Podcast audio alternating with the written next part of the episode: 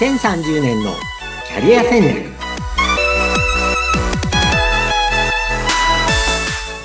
皆さんこんにちは。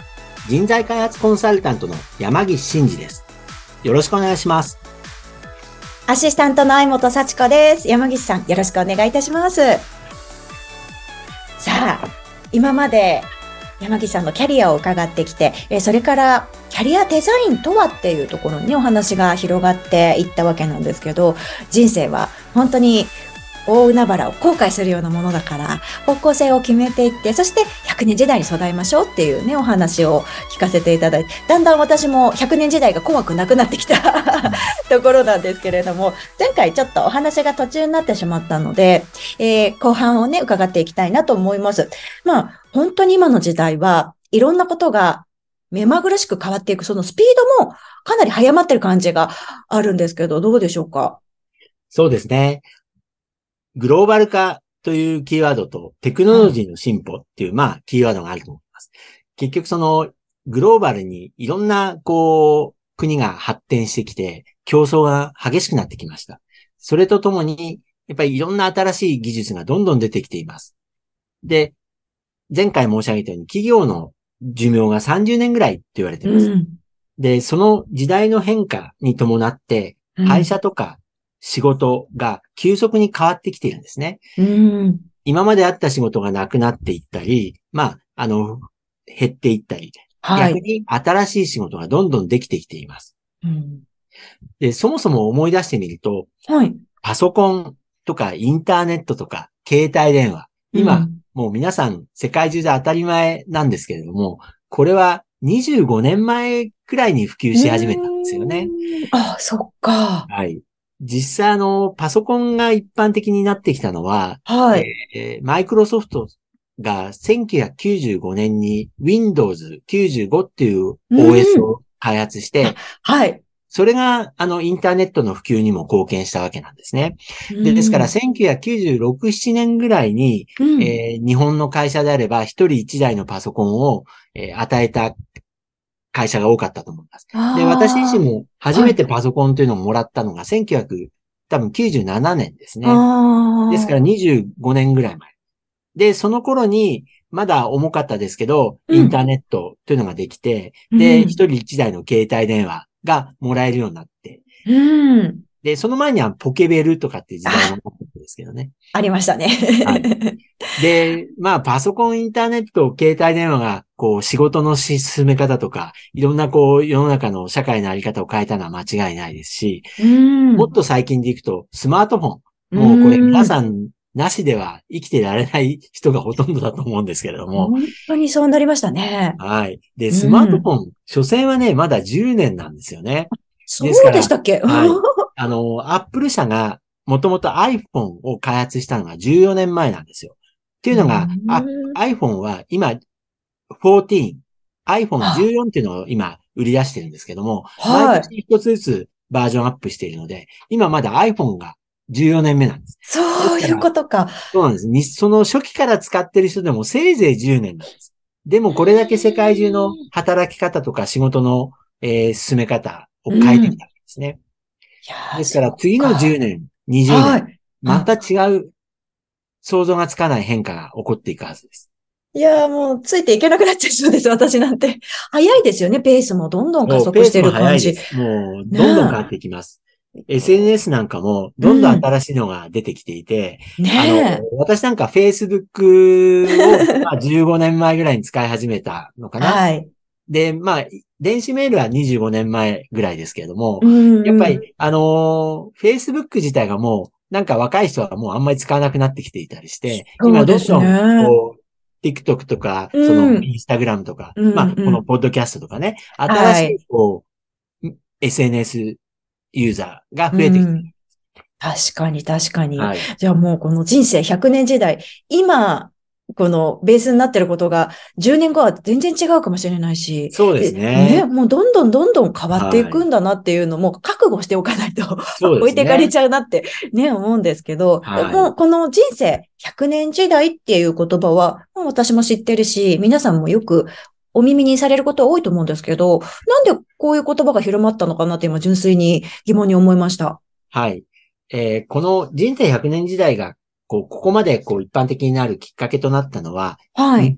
2016年、まあうんもう6、7年前ですね。はいにロンドン大学の女性の教授で、リンダ・グラットンさんというロロンドンビジネススクールの教授が、えーライフシフト、100年時代の人生戦略っていう本を出したんですね。うん。えーここ、この本がベストセラーになりまして、そっか、人生100年かっていうことで、うんその長い人生を考えるという話があちこちで聞かれるようになりました。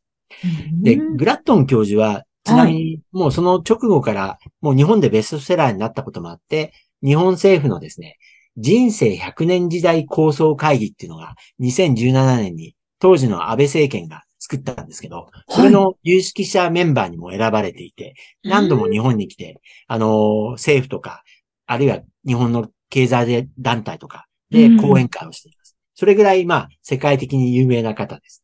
はい。で、その方が、この本の中で提唱したのが、まあちょっと今から申し上げるようなことなんですね。はい。で、このグラットン教授が提案したのは、うんえーまあ昔と今でキャリアモデルが違ってきてるよってことなんですけどうんも、これを私なりにですね、こうはい日本の社会に当てはめて、あの、昭和モデル、平成モデル、令和モデルっていう言い方を わかりやすい。はい。で、昭和モデル、えー以前この番組でもお話しした、サザエさんの、まあ、お父さんの波平さん54歳って話をしました。はい。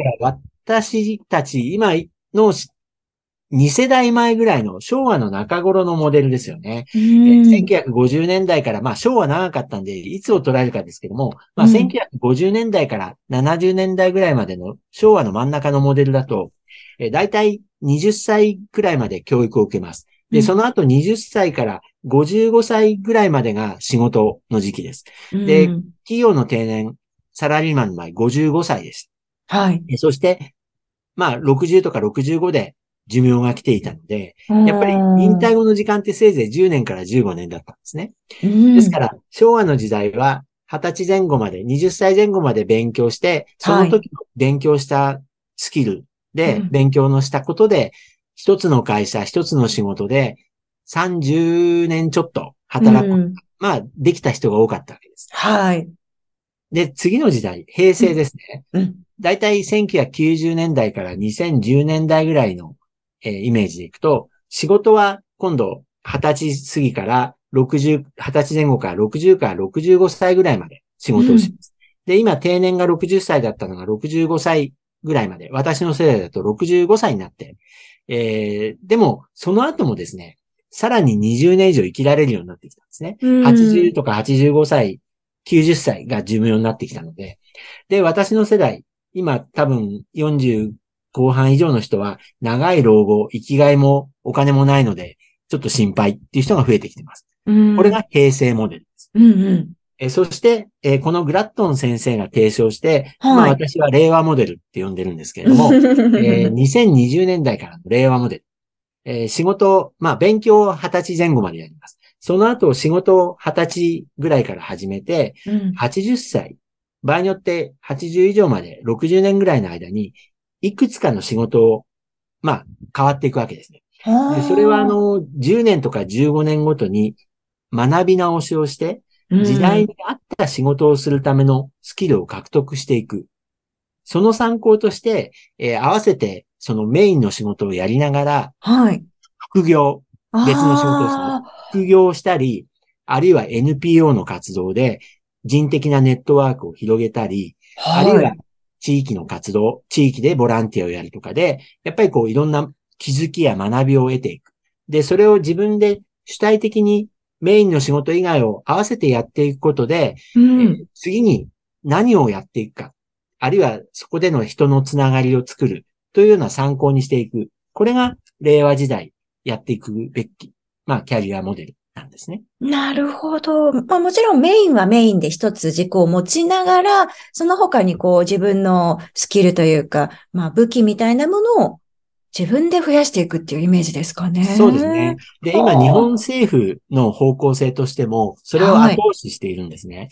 ああ。これあの、皆さんご存知かどうか、はい例えば最近副業を。認めさせようという方向に、あうの、ん経済団体も言っています。日本政府。ね。はというい。のはですね、うんやっぱりこう、デジタル人材っていうのが、そもそも日本はすごく少ないんですね。よく聞きます。はい。で、結局そのどんどん、あの、パソコン、インターネット、スマホの次に来るものは、やっぱり広い意味で言うと、デジタルなので、うんやっぱりそのそういうデジタルに強い人材が日本は圧倒的に少ないんですね。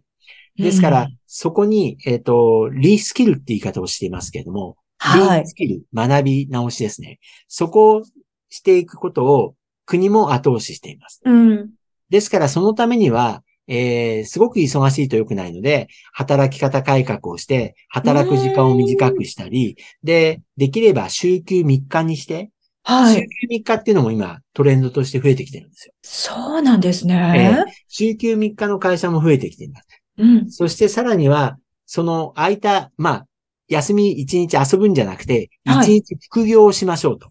ああるいは、えーその1日は次のリスキルの勉強をしましょうと。うん。で、次の時代に備えて、自分がこうスキルチェンジをして、うん、まあリスキルですね。リスキリングをして、えー次にこう、次の10年、働いていけるベースを作らせるための、えー企業としても枠組みを作っていく。はあそういう方向になっています。なんかこの今の日本社会の政府がこういうふうにやってねっていう流れが今ご説明いただいて、あ、そういうことを目指してたんだっていうのがね、すごく私も腑に落ちたんですけど、副業を会社が認めるとかって、ちょっと前までありえなかったですよね。そうなんですよ。ねえあの、で、もともとはですね、まあ、日本の会社の多くは、うん一つの会社に、こう、忠誠心を高うんく、うんうん、そうそうそうそ働き続けるう。はい。人材を育てる。で、それは、もう転職なんて裏切り行為だっていうのが、まあ、もともとの考えだったんですけども、はいこ。れはもうあの、数年前にトヨタ自動車、まあ日本の最高の、まあ有料企業のトヨタ自動車が、もう終身雇用は無理だって、もう断言したんですよ。トヨタ会長が。確かに印象的でした。もう流れが変わりましたね。ででやっぱりその、終身雇用、まあトヨタさんは絶対潰れないですけども、うんうん一般的にはやっぱりどんどん変わっていかなきゃいけないわけですよね。うん。なるほど、なるほど。あのー終身雇用、うん寿命が長くなったので40年以上、50年ぐらい、はい。えー雇い続けるのはもう企業は無理なので、うん一人一人がやりたいことを勉強してくださいと。で企業としてはその分時間は上げるよと。うん。あんまりこう無理に働かせないし、長く働かせないし、えっ、と、もしかしたら週休3日にしてあげるよと。で、はいその分なんか勉強して、自分で次のやれる、やれる仕事をできるように頑張ってね。っていう、いや、でも、そのお話聞いてると、前回ね、すごくいいキーワード出てきました。人生の主人公は自分だよって、大河ドラマの主人公なんだよっていうふうに考えると、とてもこう、あの、変化することって怖くないというか、恐れちゃダメだなっていうふうに思いますね。そうですね。あの、人生の主人公は自分と考えて、うんうんキャリアを自分で作っていく意識。で、主体的にやっぱ仕事の時期と、まあ、勉強だけをやる時期を作ってもいいと思うんですね。大学院、うんうんうんうんあの、社会人大学院なんかもどんどん増えてますしね。はい。えっと、やっぱ仕事と勉強を繰り返してうん変化し続ける。これが大事です。これが100人生100年時代のキャリアデザインということになります。いや、もうすごくこう、自分が今身近で聞いてて一番刺さる 回だったな、なんて思うんですけれども、お時間あっという間にやってきてしまいました。山岸さん、すごく面白く聞かせていただきました。また次回もよろしくお願いいたします。はい、ありがとうございました。ありがとうございました。